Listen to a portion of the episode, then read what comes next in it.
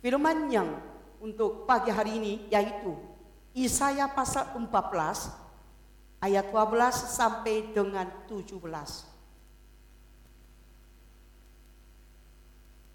Yang saya ambil firmannya adalah Isaya pasal 14 ayatnya 12 sampai dengan 17. Saya ajak seluruh jemaat yang berada di rumah masing-masing untuk membaca bersama-sama dengan tukar suara yang jelas. Sehingga siapa yang mendengar dan siapa yang baca akan diberkati bersama-sama. Wow, engkau sudah jatuh dari langit. Hai bintang timur, putra fajar, engkau sudah dipecahkan dan jatuh ke bumi. Hai yang mengalahkan bangsa-bangsa. Engkau yang tadinya berkata dalam hatimu, aku hendak naik ke langit, aku hendak mendirikan tataku mengatasi bintang-bintang Allah. Dan aku hendak duduk di atas bukit pertemuan jauh di sebelah utara. Aku hendak naik mengatasi ketinggian awan-awan, hendak menyamai yang maha tinggi. Sebaliknya ke dalam dunia orang mati, engkau diturunkan ke tempat yang paling dalam di liang kubur. Orang-orang yang melihat engkau akan memperhatikan dan mengamat-amati engkau katanya. Inikah dia yang telah membuat bumi gemetar dan yang telah membuat kerajaan-kerajaan bergoncang? Yang telah membuat dunia seperti padang gurun dan menghancurkan kota-kotanya yang tidak melepaskan orang-orangnya yang terkurung pulang ke rumah. Sesuai dengan dasar firman ini, saya kasih judul, judul untuk pagi hari ini, yaitu janganlah tukar posisi Allah. Apakah jemaat GBPK pernah di rumah masing-masing pernah mendengar kalimat ini? Janganlah tukar posisi Allah. Mungkin judul Ketiga mendengar jemaat, pasti ada yang muncul hati terlalu kasar, terlalu ekstrim dan sebagainya. Mungkin jarang atau tidak pernah mendengar judul atasnya firman ini. Tetapi saya berani membuat judul pagi hari ini untuk jemaat termasuk saya sendiri. Yaitu jangan tukar posisi Allah. Tadi disebutkan pelayan yang melayani bagian pengumuman. Sekarang di Indonesia disebutkan sering oleh pemerintah yaitu transisi new normal. Masa transisi menyesuaikan diri dengannya program dari pemerintah yang menjaga kesehatan layannya itu transisi new normal. Kalau begitu saya berani bicara. Secara rohani kita juga sekarang transisi kehidupan yang baru. New life di surga.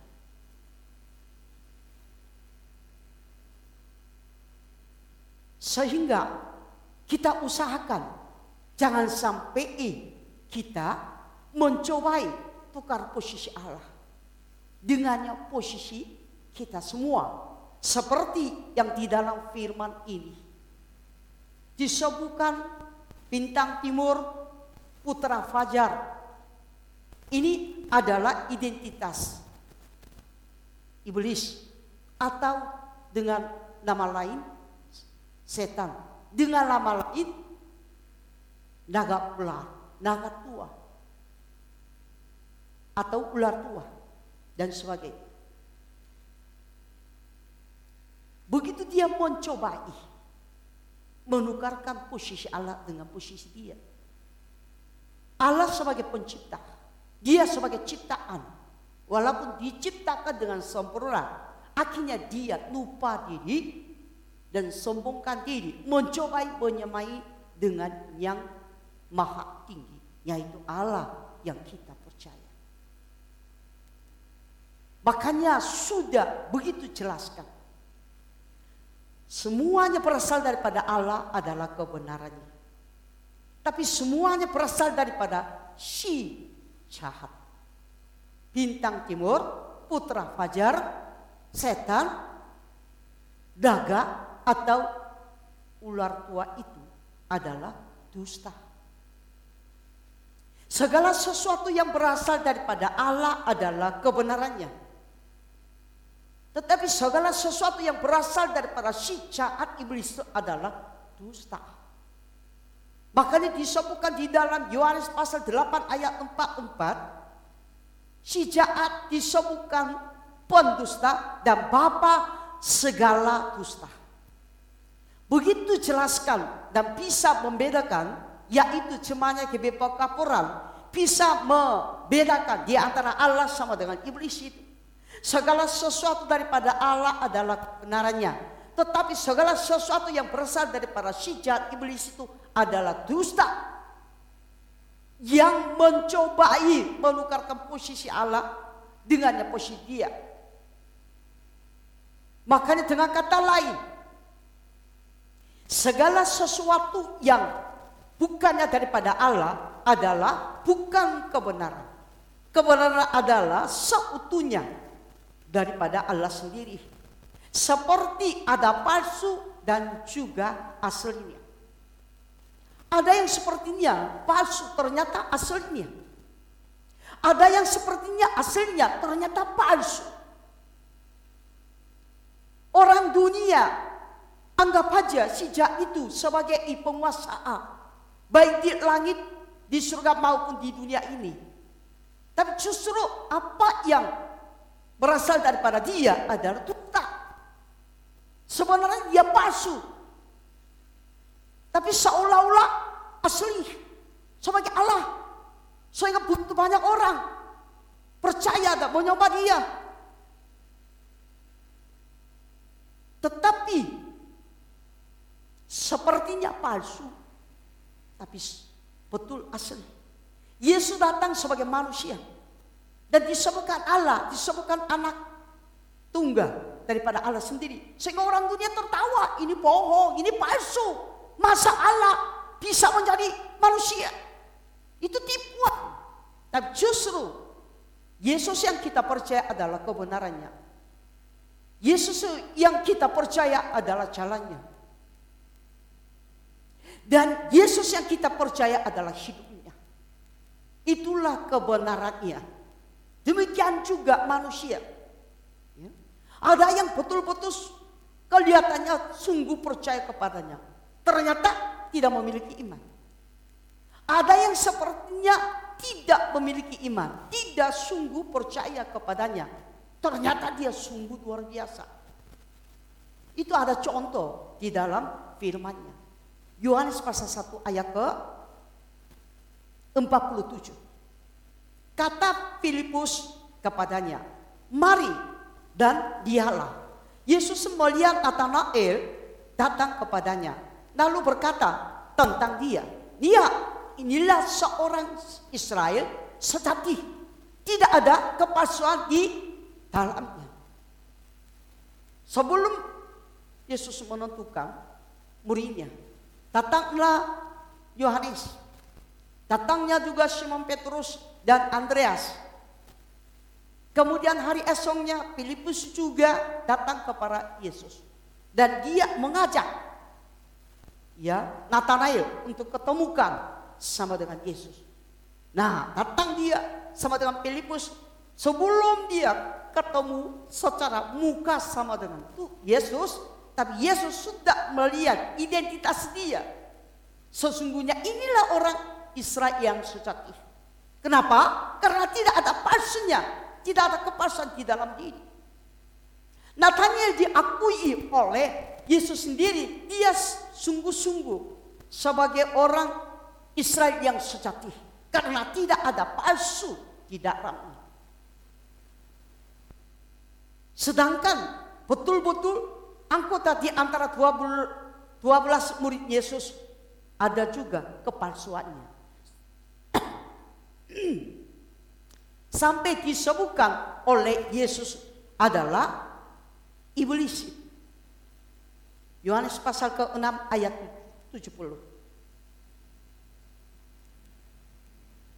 Jawab Yesus kepada mereka, Bukankah aku sendiri yang telah memilih kamu yang dua belas ini?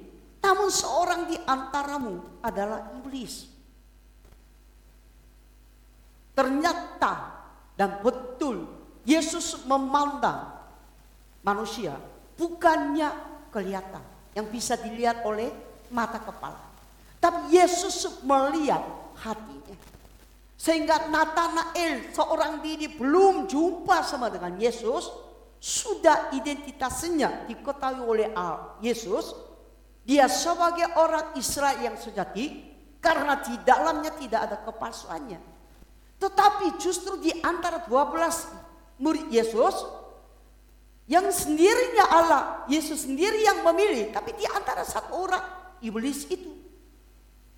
Dia selama tiga tahun lamanya begitu mengikuti Yesus. Mungkin tidur bersama-sama tempat lain, makan bersama-sama. Ketika Yesus cerita tentang kerajaan surga kepada begitu banyak orang, dia mungkin mendampingi Yesus mendengar bersama-sama. Selama tiga tahun lamanya begitu dilatih oleh Yesus sendiri secara langsung di lapangannya. Tetapi dia tetap menjaga kepasuan di dalam diri akhirnya disebutkan oleh guru sejati juru selamat bagi dia yaitu Yesus pun bilang iblis nah ini bisa juga kena di dalam kehidupan di tengah-tengah orang percaya kepadanya ada yang disebutkan orang percaya yang sejati karena tidak ada kepalsuannya tapi ada yang seperti luar biasa termasuk hamba Tuhan hamba Tuhan juga Kelihatannya luar biasa. Ternyata sama aja dengan iblis. Mencobai menukarkan posisi Allah. Maunya dipuji, ditinggi, disukai, dan sebagainya. Bukan hanya juga dua orang saja. Pernah sempat dikatakan iblis bagi Petrus. Ketika Yesus cerita tentang diri sendiri, bagaimana nantinya ya dideritakan, dibunuhkan, digantungkan, ya, kemudian dia di antara orang mati akan bangkit hari yang ketiga. Dia cerita itu. Orang-orang mendengar sampai Petrus mendengar. Dan Petrus langsung ambil sikap menarik Yesus. Lucu sekali. Petrus menarik Yesus ke sampingnya. Jangan bicara begitu. Hal yang itu tidak akan terjadi bagimu. Di situ Yesus begitu muncul emosi terhadap perkataan Petrus. Injil Matius pasal ke-16 ayatnya 23. Maka Yesus berpaling dan berkata kepada Petrus, Enyala iblis, engkau suatu batu sandungan bagiku. Sebab engkau bukan memikirkan apa yang dipikirkan Allah, melainkan apa yang dipikirkan manusia. Itu masalahnya bagi orang Kristen. Seharusnya kita pikirkan atau memikirkan apa yang dipikirkan oleh Allah. Tapi sering kali orang Kristen memikirkan apa yang dipikirkan untuk diri sendiri. Itu sifat sama dengan iblis itu sebagai pendusta, sebagai bapa segala dusta. Di antara orang Kristen pun menurut saya banyak. Bukannya memikirkan apa yang harus dipikirkan oleh Allah. Berusaha bagaimana rencana Tuhan, hati Tuhan, ya Pikirkan terus mendekati sama dia supaya kehendak dia terjadi dalam kehidupan kita semua. Seharusnya begitu, tetapi tidak. Banyak orang percaya memikirkan apa yang harus dipikirkan untungnya diri sendiri. ada kepalsuan di dalamnya. Saya bertanya kepada seluruh jemaat GB Pekaparan yang di rumah masing-masing. Apakah di dalam diri kita tidak ada kepalsuan? Sampai diakui oleh Yesus sendiri. Betul-betul hanya percaya dan fokus kepada Allah. Hanya betul-betul hanya memuji dan menyembah Allah saja. Hanya kepadanya kita mengharapkan. Atau sesuatu yang diupakan. Memuji Tuhan untuk diupakan. Menyembah Tuhan untuk diupakan. Datang gereja ibadah untuk diupakan. Berdoa untuk diupakan. Diupakan itu. Upah dengan enak aja dikatakan orang Kristen bilang diberkati. Tapi sering kali saya memikirkan dengan serius. Orang Kristen bilang diberkati. Tapi apakah itu diberkati betul atau di, ingin diupain? Ketiga menyanyi, diupain. Ketiga menyembah, maunya diupain. Ketiga memberikan sembahan, maunya dikembalikan dengan berapa kali lipat atau sebagainya. Ketika kita menyembah memuji, ketika kita beribadah, ketika kita berdoa, dengannya tujuan yang jelas untuk keamanan. Ya. Nyaman dan aman. Dan penuh dengan sukacita dan bahagia dan pengharapan yang luar biasa. Untuk itu datang ke gereja beribadah kepada Tuhan. Berarti menguntungkan diri. Sama aja dengan pikiran daripada iblis itu. Yang mencobai menukarkan posisinya. Dia sama dengan posisi Allah. Mulutnya kita memuji Tuhan. Mulutnya bilang mau merontakkan diri. Tapi hati mendalam yang memiliki hati yang palsuan. Pengennya diberkati, diupain, ya, disukain, ditinggikan dan sebagainya. Kalau kita beribadah yang akan diupain. Penyembahan dan pujian yang akan diupain. Berdua yang akan diupain. Apakah itu yang sejati? Penyembahan pujian dan ibadah doa kepada Tuhan. Sampai diakui daripada Yesus seperti Nathanael. Seorang diri Israel yang sejati. Karena tidak ada kepalsuan di dalam dirinya.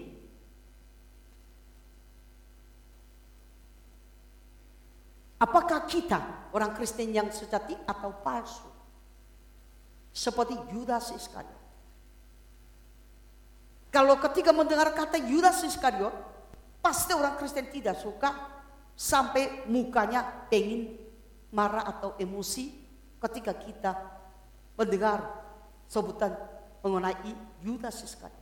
Tapi justru kita harus introspeksi sendiri. Apa yang kita lakukan seperti Yudas sekali. Ikut terus selalu mendampingi karena dia bagian keuangannya. Selalu mendampingi Yesus. Seolah-olah sungguh-sungguh luar biasa. Mungkin orang-orang sukai dan cintai sama dengan Yesus. Mau mencoba mendekati supaya dapat sesuatu daripada Yesus sendiri. Mungkin dia yang mencoba, dia yang menjauhkan. Orang-orang mau ya mendekati kepada Yesus. Tapi hati dia nggak mau dekat sama Tuhan.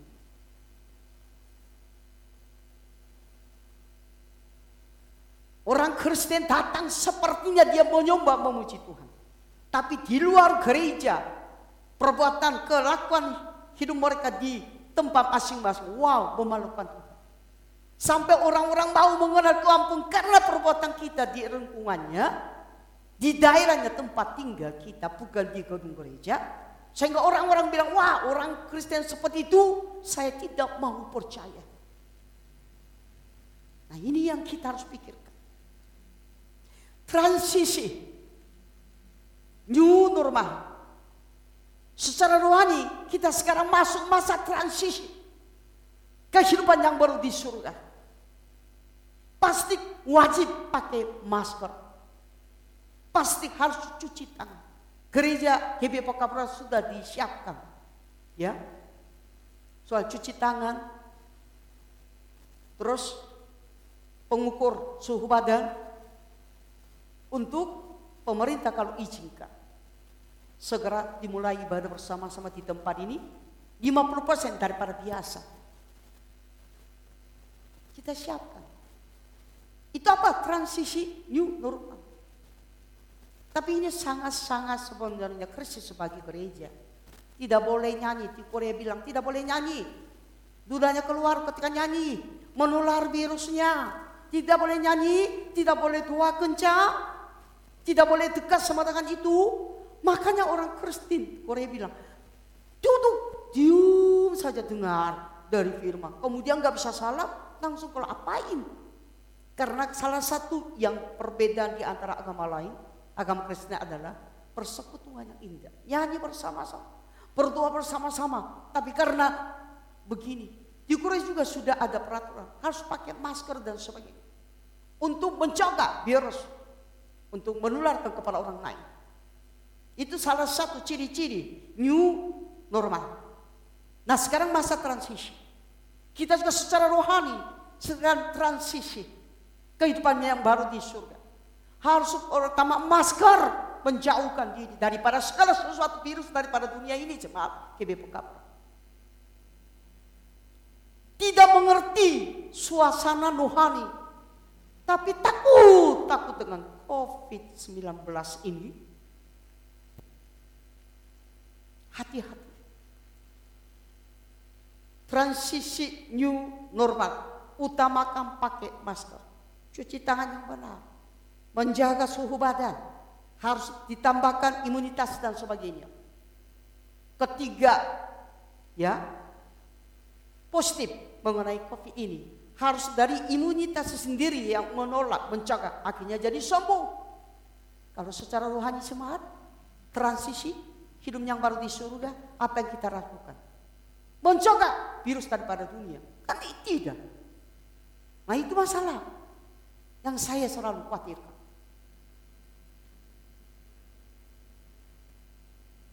hanya diupain. Manyani diupain. Menyembah diupain. Ibadah diupain. Persembahan dikembalikan dengan berapa dipakali ganda dan sebagainya. Seperti iblis begitu mencobai ke posisi dia sama dengan posisi Allah. Ya, Nah, orang-orang dunia menganggap dia sebagai Allah, ikut seperti itu. Ingin diseralu, ingin ditinggikan, dipujikan, ya, disukai dan di uh, apa namanya? Uh, sanjungkan. Nah, inilah yang kita waspada. Waspada Covid-19 ini. Kita seruan dari pemerintah lewat TV, lewat radio dan sebagainya. Kita juga harus waspadalah hal-hal yang ini. Sehingga menjauhkan hal itu untuk menjaga sebagai masa transisi kehidupan baru di surga. Saya berulang-ulang bicara kepada seluruh jemaat KPP Kapura. Sekarang kita sudah masuk masa wahyu. Kita hidup pada masa penutupan menjelang penutupan dunia ini. Semua sadar atau tidak sadar, tahu atau tidak tahu, waktunya selalu berlalu. Waktunya selalu lewatin. Berarti kedatangan Yesus kedua kali semakin dekat. Masalahnya hidup kita juga ya. Kalau orang dunia begini wajar, tapi masalahnya yaitu orang dibilang percaya kepadanya. Yesus Kristus. Tapi selalu mencobai menukar posisi Allah sama dengan posisi. Injil Matius pasal keempat. Ayat 9 sampai dengan 10. Dan berkata kepadanya, semuanya itu akan kuberikan kepadamu jika engkau sujud menyembah aku. Maka berkatalah Yesus kepadanya, Enyalah iblis, sebab ada tertulis engkau harus menyembah Tuhan Allahmu dan hanya kepada Dia sajalah engkau berbakti. Iblis begitu mencobai Yesus yang sedang napar secara fisik karena dia sedang berdua 40 hari dengan puasa. Dia bilang apa? Saya memiliki hak dunia ini. Saya penguasa dunia ini. Engkau, Yesus, sembah aku. Aku memberikan semuanya. Betapanya satu-satunya dimiliki oleh pengharapan, dimiliki oleh iblis adalah mau disembah oleh Yesus sampai. Dengan kata lain mencoba menukarkan posisi Allah dengan posisi dia. Itulah sebabnya jatuhkan dari langit seperti Isaya pasal 14 ayat 12 sampai dengan 17 ke bumi sebagai roh.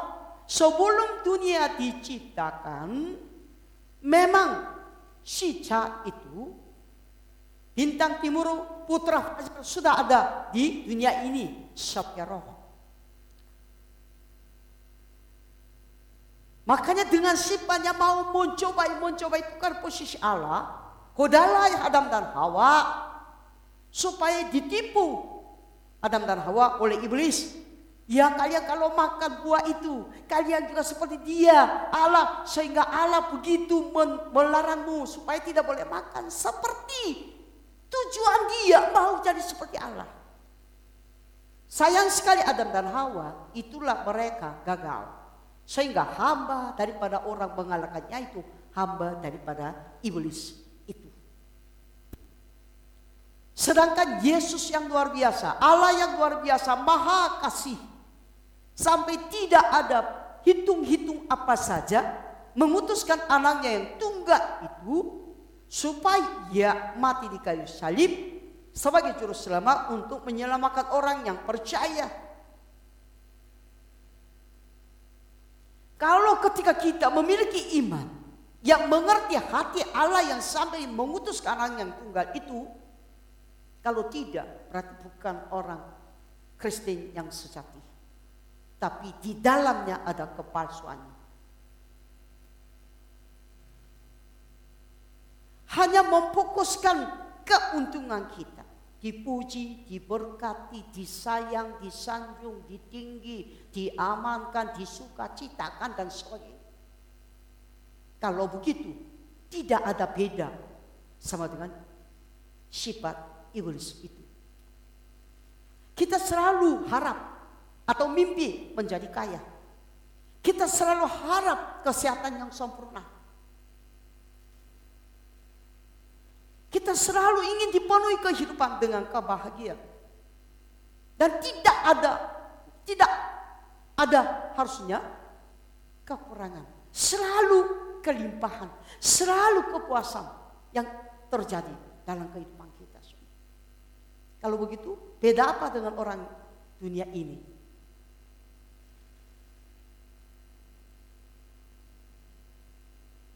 Daud Sebenarnya ketiga membaca Alkitab. Begitu dia tantangan dalam kehidupan, penderitaan. Jemaat harus baca firman. Kebetulan saya Mazmur 23, jadi saya sebutkan jemaat harus baca firman biasa. Saya selain Alkitab yang lain, setiap hari selama dua hari satu kali Amsal dari pasal 1 sampai pasal 31 atau 32 yang terakhir kemudian Wahyu pasal 1 sampai pasal 22 dua hari sekali saya baca habis Amsal sama dengan Wahyu. Dua hari saya selesai ke Amsal. Dari awal sampai selesai Wahyu. Dari awal sampai selesai. Kemudian baca kitab lain firman yang lain Supaya saya konsentrasi sama dengan Tuhan, nasanya sama dengan Tuhan, sehingga apa yang Tuhan pikirkan, saya mau juga pikirkan. Apa yang Tuhan mau bicarakan, sabdanya kepada seluruh jemaat GB Pokopuran, supaya saya juga tangkap, sehingga saya mem memberitahukan kepada seluruh jemaat GB Pokopuran, sehingga seluruh jemaat GB Pokopuran pun menangkapi apa yang Tuhan maukan dipikirkan oleh Allah sendiri. Sehingga menjauhkan dari apa yang dipikirkan untuk manusia atau diri sendiri. Naza Daud mengakui Allah sebagai Tuhan. Gembala yang tidak ada ya kekurangan di dalam diri. Dia merasakan begitu di tengah-tengah. Mazmur 20 Tiga seperti itu. Betapanya tantangan yang luar biasa. Sampai dibohongin, diancam oleh anak. Pernah dia selingkuh sama dengan Baseba. Sehingga lah di depan mata dia sendiri anaknya meninggal dunia. Begitu diancam oleh nadan Nabi, pesan daripada Allah. Ya begitu banyak tantangan sampai dia mau mendiri sebuah baik Allah. Tapi karena di tangan dia penuh dengan darah. Karena dia selalu harus adakan peperangannya. Akhirnya ini Tuhan tidak izinkan sampai anaknya yaitu Salomo yang membangun baik Allah. Kerinduan dia maunya membangun sebuah baik Allah karena tangannya penuh dengan darah. Tuhan tidak izinkan. Menurut saya yang nasakan nazar betapa sedihnya ketika dilarang hal itu. Tetapi dia bilang, Tuhan adalah gembalaku yang baik. Tidak akan kekurangan aku. Dia membaringkan aku. Begitu dia saja. Sehingga dia bilang apa? Sepanjang umurku, aku mau diam di dalam baik. Inilah salah satu yang harusnya menjadi pengakuan sebagai orang yang percaya. Dan anaknya sendiri Najadau yaitu Salomo. Salomo oh, seorang naja yang tidak ada sulitan karena bapaknya Najadau ini ya dikenalkan daripada Allah sendiri. Kepada Naja Daud Allah berbicara, inilah orang yang berkenan di hati sehingga anaknya pun diberkati, impartasi terjadi berkat daripada bapaknya Naja Daud kepada Salomo ini. Sehingga selama hidup Salomo ini tidak ada kekurangan. Penuh dengan bijaksana, komputer dan sebagainya. Yang pernah didatangi dikunjungi oleh seorang natu karena dia sudah mendengar tentang Raja Salomo penuh dengan hikmat dan kekayaannya yang tidak bisa dihitung oleh tangan. Akhirnya seorang yang natu datang untuk mengunjungi, untuk melihat bagaimana soal kehidupan Najat Salomo ini.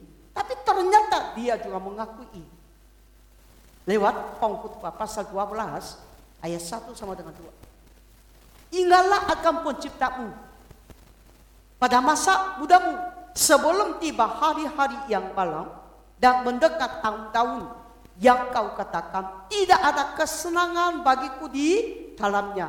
Sebelum matahari dan terang, bulan dan bintang-bintang menjadi gelap dan awan-awan datang kembali sesudah hujan. Begitu seorang naja yang heboh kekayaannya, kemewahannya, kebijaksanaannya yang Tuhan izinkan. Ya, dengan alasan karena papanya Raja Daud ini yang berkenan di hati tetapi dia juga begitu poya-poya habis. Sampai ratusan istri bagi dia. Sudah dia melewati kelebihan. Menikmati kekayaannya sehingga dia lupa Allah peraturan. Dia sadar, dia bilang apa? Masa mudamu masih ingatlah pencipta. Ini pengakuan. Menurut tangkapan saya, penyesalan dia. Menyesal sehingga dia pesan sama dengan generasi muda yang berikutnya. Supaya masih muda mereka harus ingat Tuhan.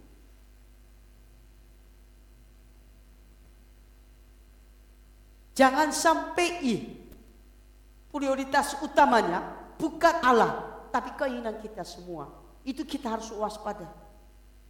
Justru Allah bicara kepada kita semua sebagai orang percaya, ha, dobi miskin. Itu nggak bisa diterima oleh Kristen. Nggak bisa diterima oleh orang Kristen. Kalau Allah suruh kita menjadi miskin. Berapa persen di antara jemaat GBP pernah datang ibadah dengan najin?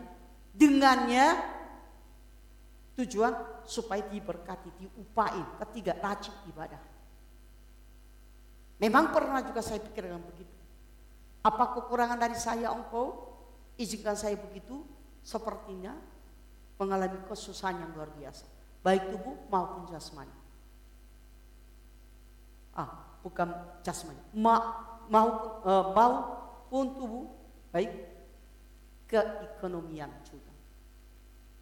Pernah saya juga pikirkan,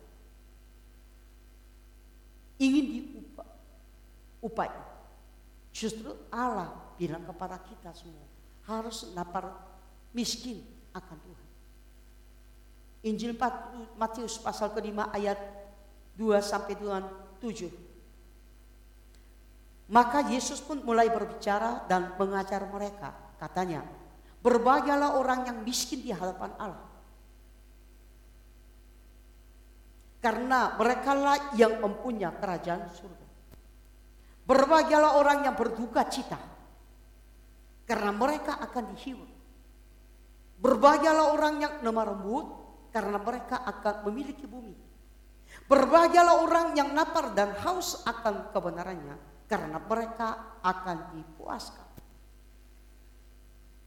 Begitu sifat kita beribadah, menyembah, memuji Tuhan berdua. Dengannya hati ingin diupain.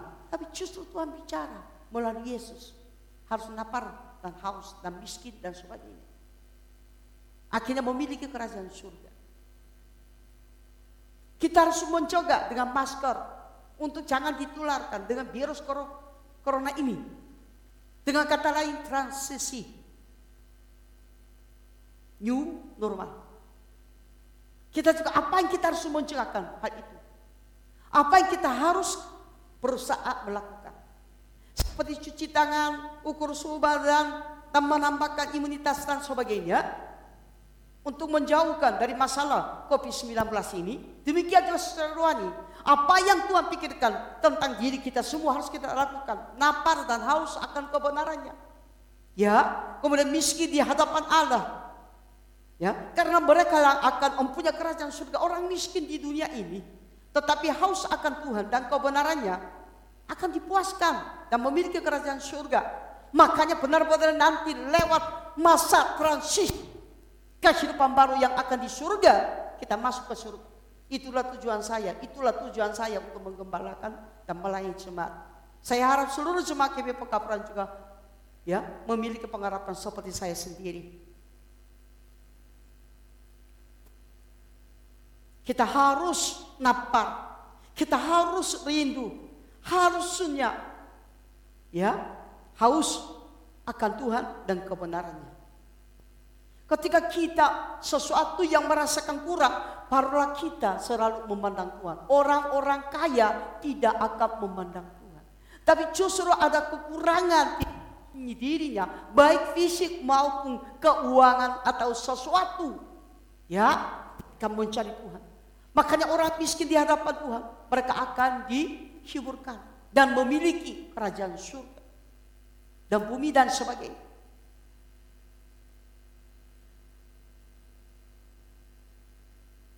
Kalau prioritas utama di dalam kehidupan kita hanya untuk jadi kaya, happy, sehat, aman dan nyaman, hanya untung diri sendiri. Ya, seperti itu sifat seperti iblis yang sudah dikatakan. Ketika Petrus omong seperti itu bilang, kenapa kamu tidak pikirkan apa yang dipikirkan oleh Allah, tetapi kamu harus pikirkan, dipikirkan apa yang dipikirkan oleh manusia. Kalau seandainya Petrus belum hmm, diurapi oleh Roh Kudus, dia memandang Yesus sebagai panglima dia. Nanti kalau Yesus menjadi raja di atasnya, negara Israel, dia mungkin ambil sesuatu, posisi menteri dan sebagainya. Makanya kalau Yesus tidak ada, apalagi dibunuh, apalagi digantung pada salimnya dan sebagainya, wow dia bingung. Makanya bilang, tadi Yesus. Hei, hei, tadi Yesus. Firman Tuhan bilang begini, tadi Yesus ke sampingnya. Jangan bicara begitu. Dia posisi murid Yesus, tapi sifat dia terhadap Yesus bukannya sebagai Tuhan dia, sebagai guru dia. Sampai tarik ke samping dia dan tenggorokan Yesus. Jangan bicara begitu. Kita juga begitu. Kalau suruh miskin, Tuhan jangan bicara begitu. Suruh sakit, jangan bicara begitu. Harus aman dan nyaman dan sehat dan bahagia, happy dan sebagainya. Dan juga tambah kamu jadi kaya. Jadi keinginan kita yang penguasa tunggal di dalam kehidupan kita sifat sama aja dengan iblis. Nah, iman se seperti itu yang saya sudah sampaikan. Apakah bisa mengatasi masalah ini? Transisi kehidupan baru yang di surga? Ada seorang hamba Tuhan yang cukup terkenal di Korea sebagai gembala, sebagai pembicara yang disukai oleh orang-orang Kristen. Setahun yang lalu, tahun 2019, dia ada mengalami sesuatu sakit.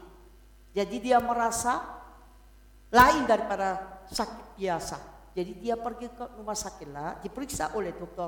Setelah diperiksa hasil dokter daripada ah, hasil daripada periksa, kemudian dokter panggil hamba ini dan langsung sebutkan, Bapak Pendeta sedang mengalami kanker paru-paru stadium 4. Ketiga, dokter menyampaikan hasil periksa itu.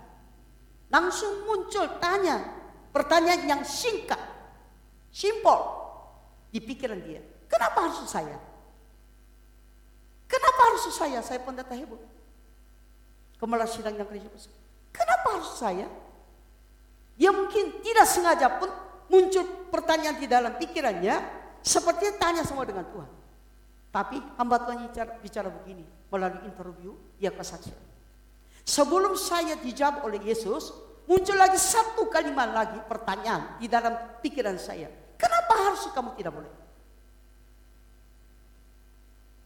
Sebelumnya ketiga mendengar hasil periksa daripada dokter, muncul satu pertanyaan yang sangat simpel, singkat. Kenapa harus saya? Tapi enggak sampai pertanyaan ini lepaskan daripada pikiran hamba ini, langsung muncul lagi. Kenapa harus kamu tidak boleh? Dan di situ dia menyadari ini adalah hamba daripada Allah. Allah yang mau lakukan apa di dalam hidup saya sebagai hamba, saya harus terima. Dia langsung oke okay, terima. Kemudian mulailah di situ melalui YouTube dua pagi. Setiap pagi dia menyampaikan firman kepada orang-orang pendengar firman dia melalui YouTube. Tahun ini baru berapa hari yang lalu, udah pas setahun. Ini adalah kesadaran. Ya, khusus. Kita pikirkan nggak boleh. Orang lain yuk kanker boleh. Stadium boleh. Kasihan dong kami itu dalam dua. Tapi seandainya terus jadi pada di sendiri, kenapa harus? Yang lain boleh. Kita sendiri nggak boleh. Yang lain kanker apa saja stadium 4 atau 3 dan 2, 1 tidak masalah. Hanya omong manis. Aduh, pasti Tuhan akan menyembuhkan. Itu omong kosong. Kami pasti cukup dalam doa. Tapi sendirinya pada, kenapa harus saya? Nah ini masalah. Karena saya juga mengalami. Betapanya saya habiskan hidup saya untuk Tuhan, tapi Tuhan selalu izinkan saya sakit. Kalau ini selesai, ini yang sakit, ini yang selesai, ini yang sakit. Makanya ada yang melalui WA tanyakan kesehatan saya. Ibu matanya baik, saya bilang. Kalau bagian soal sakit itu satu bagian di dalam hidup saya. You tidak usah tanya, saya bilang begitu. Sakit sembuh, mulai lagi. Lain yang saya harus sakit, saya bilang bagi saya tidak masalah lagi. Memang seperti hamba Tuhan yang ini cukup terkenal luar biasa. Saya bukan seperti itu. Tapi saya juga mengambil satu pemikirkan yang baik. Apa yang dipikirkan oleh Allah yang saya mau usaha. Jangan sampai apa yang dipikirkan oleh keinginan saya. Kalau saya semuanya sehat, walaupun kuat, itu saya senang sekali. Tapi walaupun sesuatu bersilih kali datang, sakitnya bagi saya tidak masalah. Karena saya hamba. Kita harus pikirkan hal itu. Sudah difoniskan stadium 4 penyakit kanker paru-paru, tapi hamba itu masih sehat, bisa menyekuan firman setiap pagi kepada jemaat maupun orang-orang yang suka mendengar khotbah daripada hamba itu Dan salah satu yang kesannya kalimat hamba itu ketika saya mendengar pakai itu. Dan sepanjang usia dia, kurang lebih dengan usia saya 65 kalau tidak salah 66, lebih mungkin dua tahun daripada saya. Beliau bicara begini, sepanjang usia saya, sekaranglah paling waktu yang penuh dengan bahagia di dalam hidup saya. Bukannya heboh di atas mimbar, bukannya luar biasa, tetapi pada saat dia mengalami penyakit kanker paru-paru stadium 4 karena kemo, lambungnya juga rontok dan sebagainya. Sosok tubuh semakin tidak indah. Tetapi dia bilang, waktu itulah bagi saya yang paling bahagia di antara hidup saya selama 66 tahun lebih. Saya terkesan hal itu. Saya juga berdoa, Tuhan saya juga begitu. Kapan Tuhan ambil pun, kalau sekarang saya sakit, itulah bagi saya yang paling sukacita dan happy.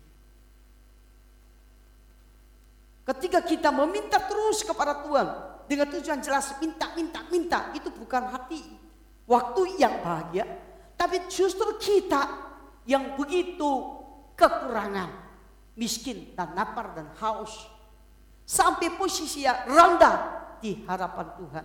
Hanya memandang Tuhan saja itulah hak waktu yang paling bahagia bagi orang yang percaya kepada Yesus. Mazmur 130 ayat ke-6. Jiwaku mengharapkan Tuhan lebih daripada pengawal mengharapkan pagi. Lebih daripada pengawal mengharapkan pagi. Saya waktu saya ketik firman ini, saya kira saya salah ketiknya.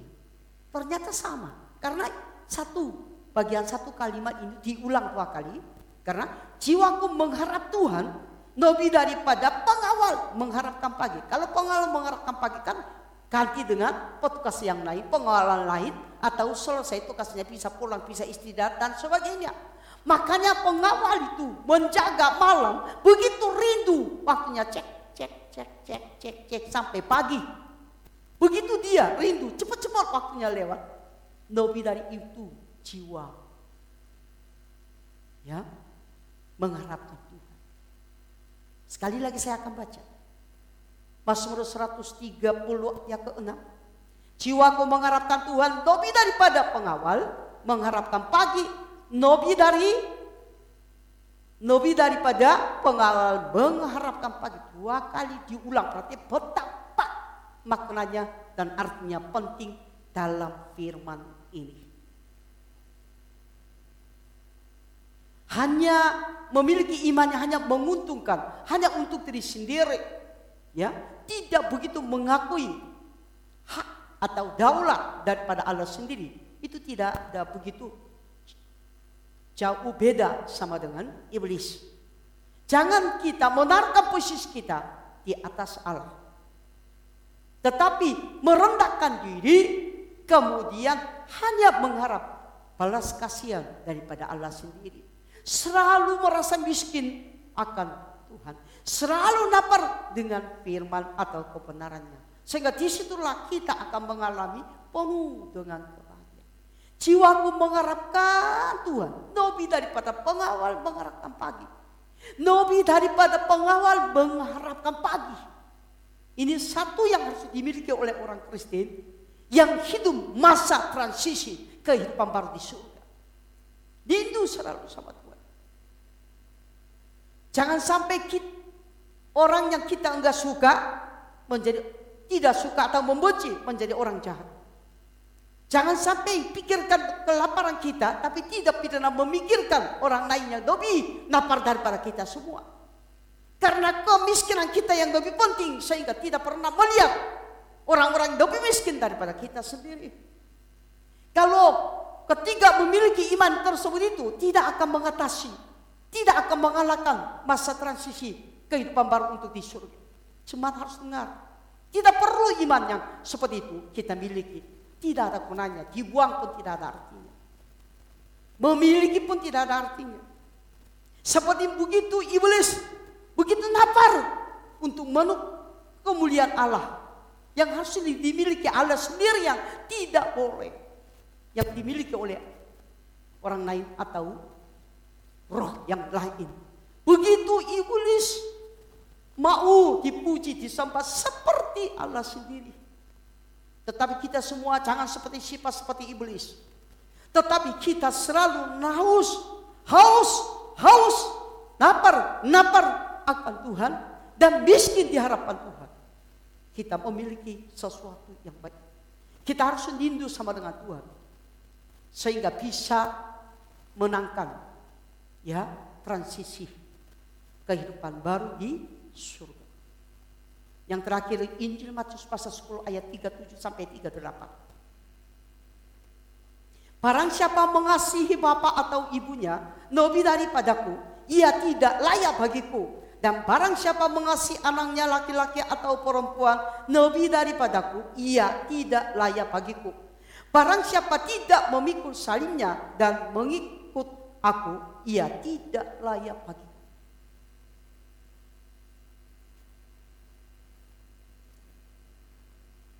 Semua kita harus cintai, tapi tidak lebih daripada Allah sendiri. Kenapa Tuhan suruh?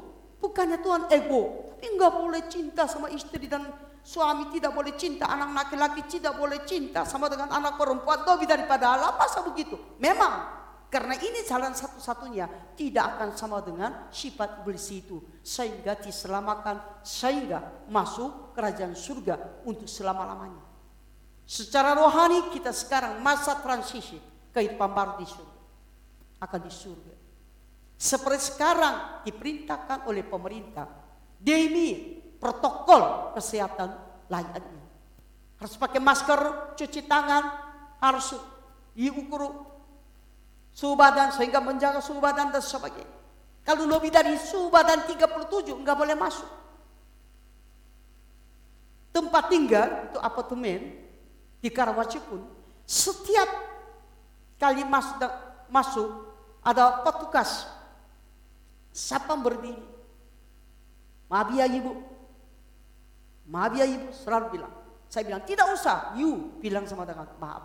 Justru saya terima kasih kepadamu karena engkau mengurutkan suhu badan biar saya sadar saya selalu bicara you tidak usah minta maaf sama saya terus ukur kalau 37 ada yang nggak boleh masuk. Rumahnya di dalamnya. Rumah yang sendiri miliki. Dan semuanya ada di situ. Tapi karena beda suhu badan, suhu badannya 37 lebih. Dilarang masuk. Wow saya bilang. Itu artinya Tuhan. Rumah yang sedang dibangun oleh Yesus di surga. Tapi kalau tidak melewati apa yang Tuhan pikirkan. nggak bisa masuk. Di antara jemaat KBP Kapra di rumah masing-masing, siapa yang tidak mau tinggal sama dengan Yesus di surga untuk selama-lamanya? Silakan ambil sikap. Iblis mencoba menukarkan posisi Allah. Tapi siapa yang rindu bersama dengan Yesus untuk selama-lamanya? Melalui masa transisi. Kehidupan baru yang akan di surga. Marilah kita merendahkan diri. Haus akan Tuhan saja. Melalui sakit saya selalu haus akan firman. Segala sesuatu kelemahan baik tubuh maupun ekonomi saya selalu rindu semakin dekat Tuhan.